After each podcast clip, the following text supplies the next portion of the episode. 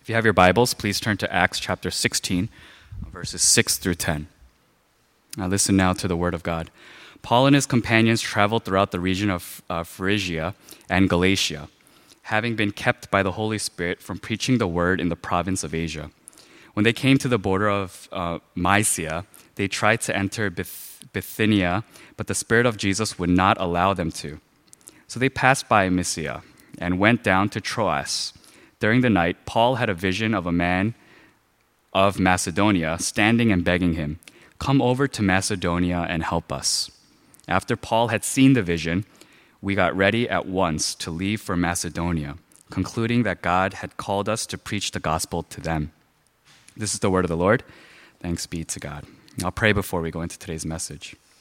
God, open up our ears. Uh, Lord, we pray that you would help us to listen to your voice today. Lord, we want to learn, we want to grow, we want to be moved, we want to be transformed. Lord, it's your word that has power, it's your teachings that we live by. And so, Lord, we ask that our ears would be able to filter out all the noise, but Lord, that we would be able to keep, that we would be able to store, that we would be able to remember the things that come from you, your teachings, the words that you're speaking into our lives, the things that you need us to do, the things that you need us to adjust. Lord, help us to be able to hear these things and identify these parts of our lives. Lord, would you send your Holy Spirit upon us? So, uh, even though sometimes the truth may hurt, even though sometimes when uh, you speak, it forces us to reconsider things, it forces us to take a step back sometimes, it makes us rethink how we're living our lives. Lord, still would you come and would you do a work inside of us? Uh, Lord, we ask that we would be like clay that is in your hands, and we trust the potter. We trust that you are the one who has control, and we want to leave our lives in your hands. Uh, we thank you, God. Spirit, would you teach us truth? Uh, sometimes, if, even if it's difficult, uh, would you allow us uh, to really follow after you as true disciples? Uh, we thank you, God, and all this in Jesus Christ's name we pray. Amen. Today's passage is today's message is titled "Place and Time," and I think it's a very straightforward title. It's a very straightforward sermon. Uh, in some ways, maybe it's not a straightforward passage, but I do think there are lessons that uh, seem to be very clear to me, seem to be very apparent. It's not hard to see, it's not hard to understand. Uh, and it's in sometimes the simplest things that we get things wrong sometimes.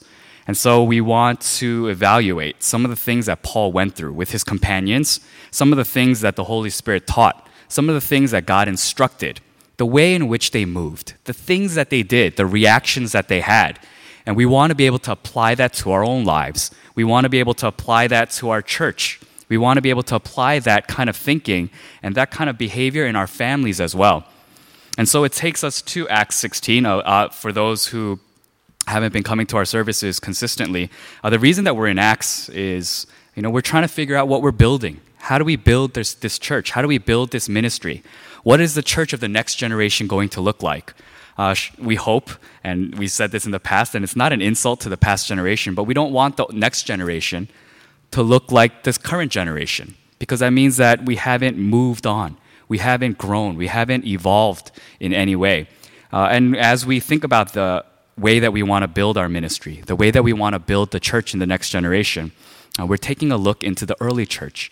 We're taking a look into some of the things that the early church had to go through, some of the things that they struggled with, some of the ways in which the Spirit moved and guided their footsteps. And we want to take those lessons into our hearts. We want to apply those things into our ministry. We want to take those things and relearn and reacquaint ourselves with those lessons for our own lives as well. And so we see this kind of uh, narrative that we see in Acts 16. It's not really a, major story. Uh, maybe in some ways it's an overlooked story. It might just sound like kind of reporting what they did. It might just sound kind of like a history lesson. It might just give you a, it's kind of like a travel itinerary. But even in this passage, as we think about what the Holy Spirit is doing and what the Holy Spirit instructs, uh, I think it's important to know uh, what Paul did, his companions, how, they, how they received what the Holy Spirit was teaching, and how they responded. And as we do that, what we want to do is we want to take a really close look at our own lives. We want to be really honest with ourselves. We want to reflect on the way that we live our lives. How would we have reacted to this? What would we have done? Do we do this on a daily basis? And we want to allow this passage, we want to allow this text to really take deep root into our hearts and our lives so that we would hopefully respond in the way that Paul and his companions did. Uh, there are things in this world, there are things in this life where sometimes we think universally uh, they're good things. And so one of the things that I was thinking about is, you know, like laughing. Laughing, I feel like, is a universally good thing. It supposedly makes you healthier. You know, it supposedly makes you happier. It brings joy to people around you. You know, laughing and being happy, you know, having a little bit of humor, it always helps. And so uh, when you have a pastor or you have a preacher who has a lot of humor and they can make a lot of funny stories or a lot of funny analogies and funny examples, you know, it puts the crowd, it puts the congregation at ease. And when you have a little bit of laughing, when you have a little bit of smiling, uh, it makes it a lot easier to receive the message. It makes it, it makes the speaker more comfortable. It just makes a better environment. Right? Like being too serious all the time sometimes is a, you know, it's not seen as a good thing. And so laughing, you know, no one would really say, you know, laughing is a bad thing. But time and place. If you're laughing during a funeral, everyone would know. Everyone would look at you and be like, what are you doing? You know, if, especially if people are there who are relatives and they're filled with grief and they're filled with sadness, and you think in your own heart, you know, a little bit of cheeriness, a little bit of happiness, a little bit of humor can lighten this mood, and you start making jokes or you start cracking up into laughter, then a lot of people would look at you and they'd look at you a little bit funny. And the type of, you know, advice that you might get be, hey, time and place. You know, this is not the time. It's too early. You know, you hear things like that. It's too early. You know, this is not the place for that type of behavior.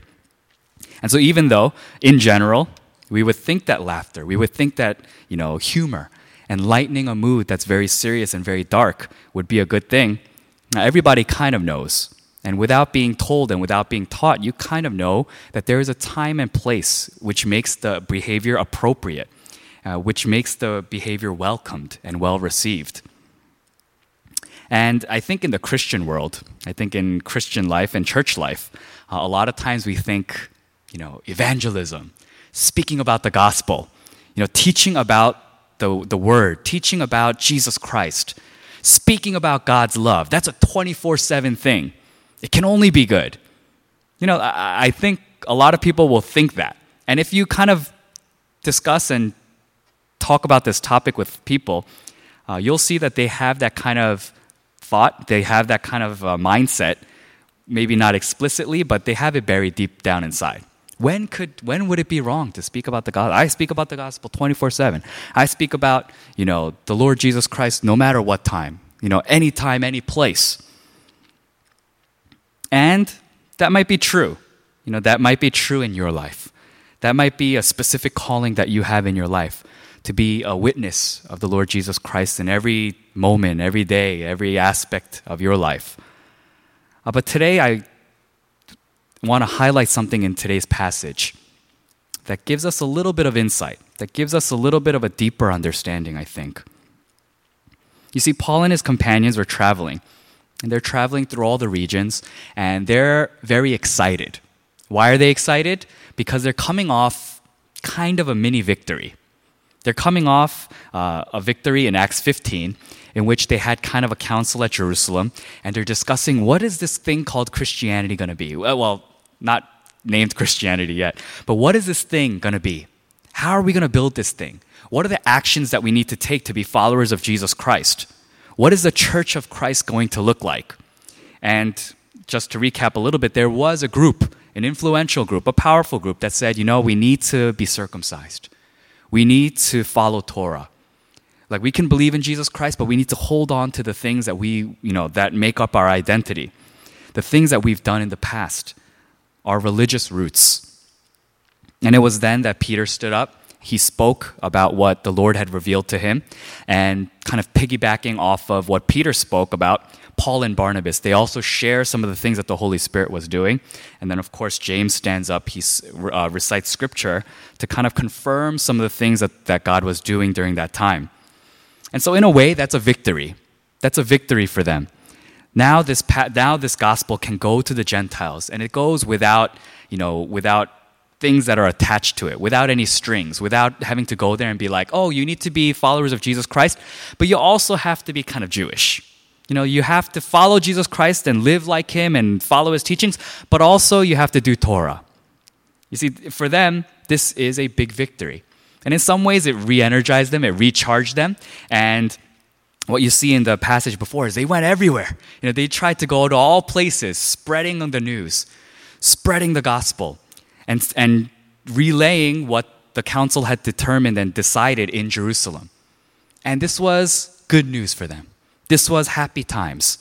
This was a victory for Paul and his companions. But they're traveling and they're finding that they are being stopped even though they want to go somewhere, even though they attempt to go to places. You see, this idea, even when they say they tried to enter, know, that word tried, it's they attempted. They tried their best. Or it could even mean they were tempted to go in. It's like the, the, the Greek word for that is all three of those things. They tried with their effort, they attempted to go in, they actually made a physical attempt to go in, or they were even tempted to go in. You know, they wanted to go in, they were drawn to it. But the Spirit of God prevented them from preaching the Word of God. That sounds weird, right? If you, read, if you read the Bible or if you kind of grow up in modern Christianity, that sounds weird. The Spirit of God or the Holy Spirit kept them from preaching the Word of God. Why would the Spirit of God do that? It doesn't make any sense. It seems counterintuitive. Why would God do that? Why does God do uh, things in those ways? Uh, it's something that I kind of thought about.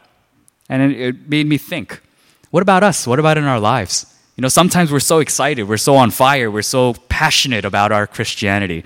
We love God. We love Jesus Christ. He changed our life. You know, there are things that He's revealing in my life. There are things that He's changing in my life. And so I just want to go and I just want to tell everyone about Him. I want to go and I want to do whatever I can for him. I want to go and, you know, all my neighbors, all my friends, all my family members. I just want to declare the word of God to all of them in whatever season, in whatever time, in whatever place. But what we see in this passage is that there are instances where the Spirit of God keeps people, people who love preaching the Word of God, people who love evangelizing, they're, they're there to spread. They're passionate. They love what they're talking about.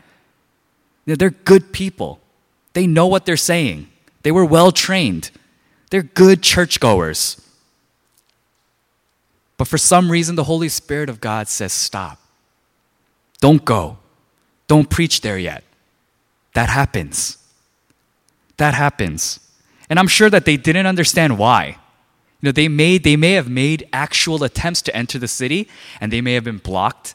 They may have been rejected. They may have come against persecution or opposition. We don't know exactly what this, the thing is, but they were not allowed to enter.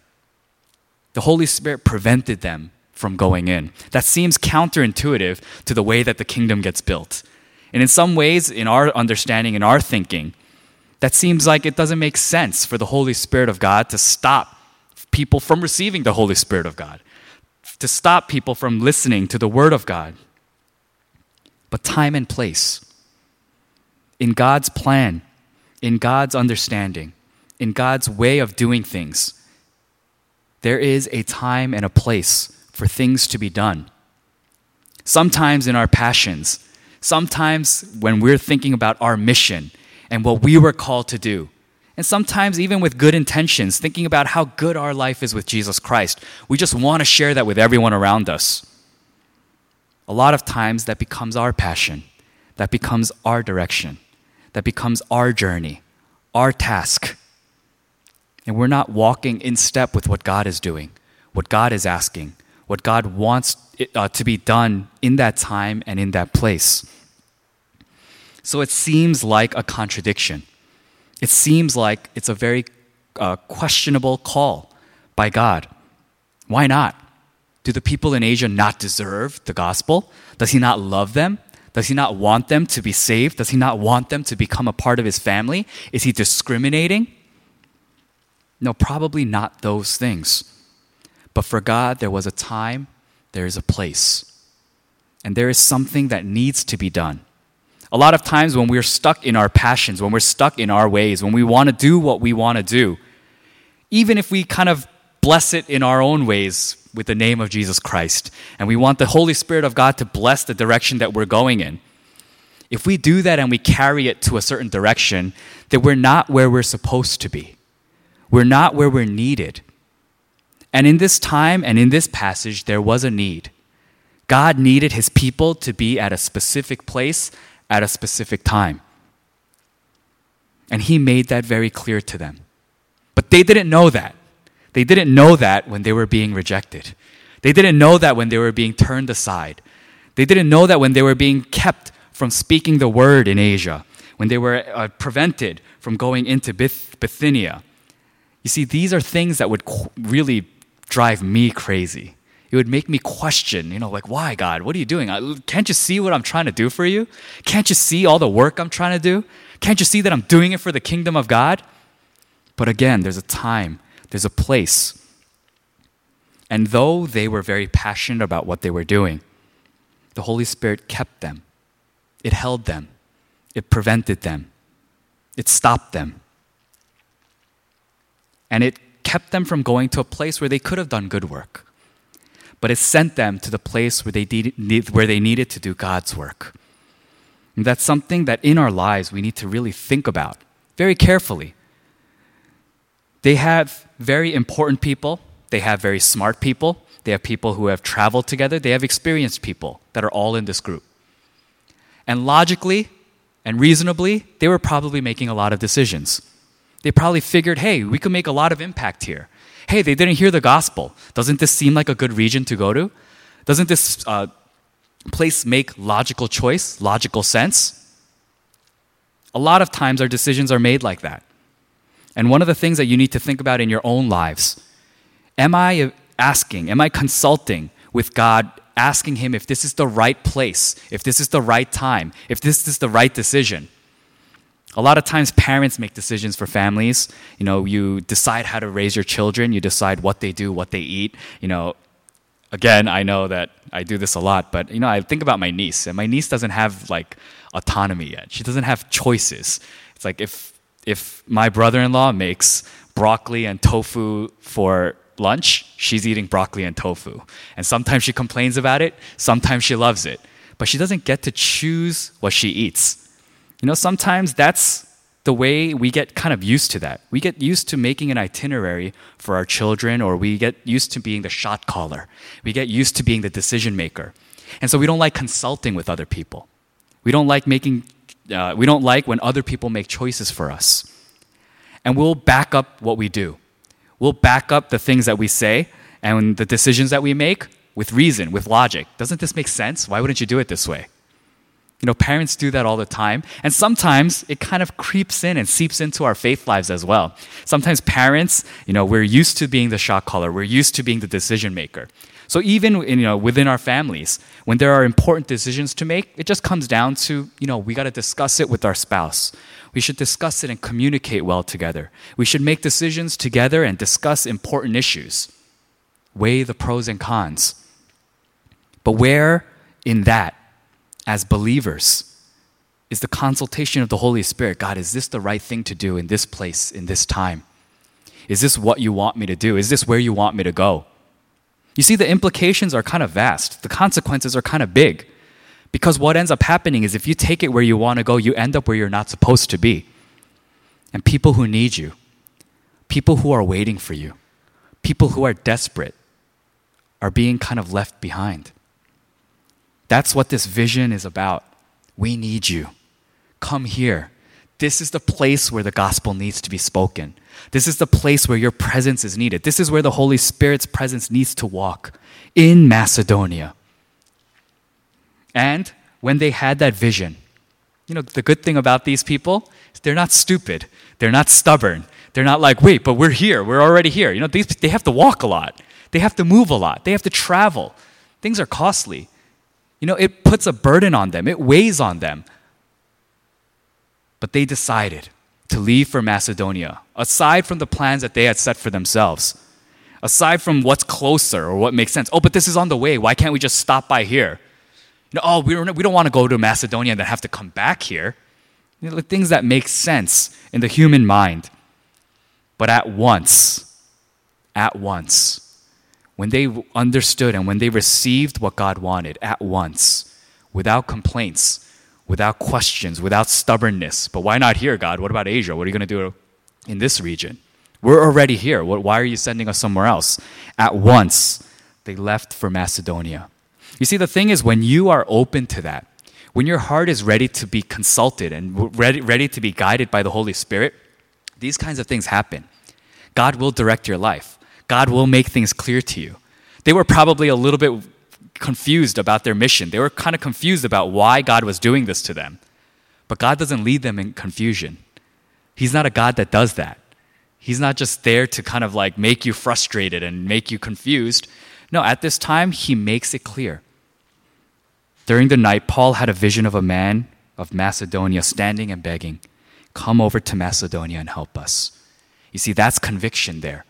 That's real conviction. Because when you are when you receive that sort of vision, when you receive that sort of consultation, that kind of guidance from the Holy Spirit, then you're not wondering. Then you're not thinking you did something wrong. Then you're not asking, you know, what's going on here? You can move with full conviction towards the purpose that God has for you. That's important in our churches. That's important in your families. That's important in your own life.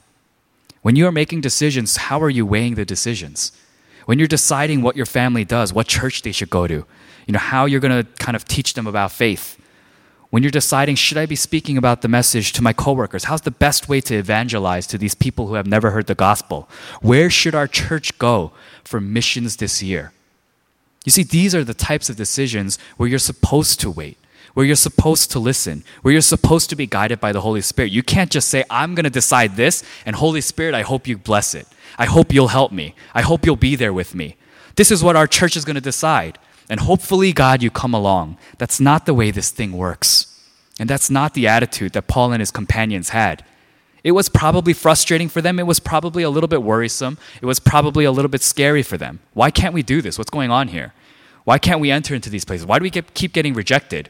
Why do we keep coming face to face with failure? Because God needs you somewhere else.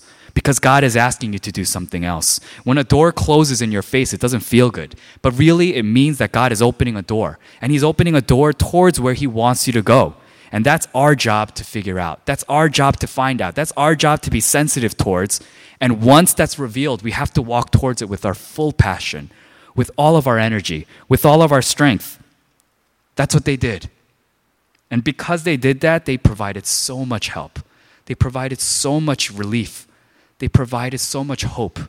They provided so much love and care for the people in Macedonia in the moment and in the time that they needed it most. This is the way in which God works. And if we're not thinking about these things, if the shot callers of our church, the leaders of our ministries, if the teachers, if the parents in our families are not thinking along these lines when we are guiding our families, when we're guiding our ministries, when we're guiding our church, then potentially we're going to end up in the wrong place. Potentially we'll be very far off from where God needs us, where God wants us, and in the time that He wants us there. This is something that I hope that you'll take to heart, something that I, th- I hope will kind of invade your lives some of the things that you discuss among your family, some of the things that you discuss with your spouses, some of the things that you discuss with your partners. I pray that you leave gaps. I pray that you leave time and you leave space for the Holy Spirit to show you where you are to go, to show you what you are to do, to know that sometimes just being passionate and taking it in a direction is not the right thing to do, but that God has a calling, God has a place for you. And if you would only sit, and if you would only seek, and if you would only search for where God wants you, then He will reveal it. And once He reveals it, you'll see that that's the better life. That's the life where you feel full conviction and you feel full passion, where you have assurance in what you're doing, where you're not always asking God, What are you doing with my life? Where are you taking me? What are you doing? But you will know, and you will be able to stand upon it. And no matter what comes your way, you'll be able to stand up and fight against it because you know that, that God placed you there, that God wants you there, that God needs you there. And that's something that I hope for in your lives individually and something that I hope for together as a ministry, something that I hope will also become a reality for our church as a whole. Let us pray. God, are we in the place that we need to be? Are we there at the moment that you need us? In our lives, in our families, some of the decisions that we make, maybe even some of the career choices that we make, some of the decisions that we make within our families, some of the life choices. God, are you the one who instructed us? Are you the one who spoke to us and confirmed to us the time and the place, the plan? Lord, we confess that sometimes it's us. We make that plan, we make those choices. And sometimes we stamp it and we label it with our passion. We stamp it and label it, you know, and we call it, you know, doing something great for the kingdom of God. But sometimes it's not really for you. And sometimes it's not where you want us to be. God, would you reveal to us this week in our personal prayer lives, in our discussions, in our alone time, would you reveal to us some of those things in our lives some of the areas in, in our lives in which we've done that in the past. Would you correct us? Would you allow us uh, to be more sensitive to the way that you lead, the things that you teach, the places and the times in which you want us to go? God, we ask uh, that you would fill us with sensitivity towards your spirit. And so, whatever small things that come our way, small decisions we make, things that we think are inconsequential, Lord, may we still be guided and led by your Holy Spirit.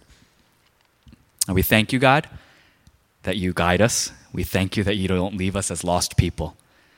But Lord, we want to be passionate and convicted towards the things that you're passionate about. So, Lord, we thank you. Uh, we thank you for being a good God to us and for leading us and guiding us. We thank you, Lord, and in Jesus Christ's name we pray. Amen.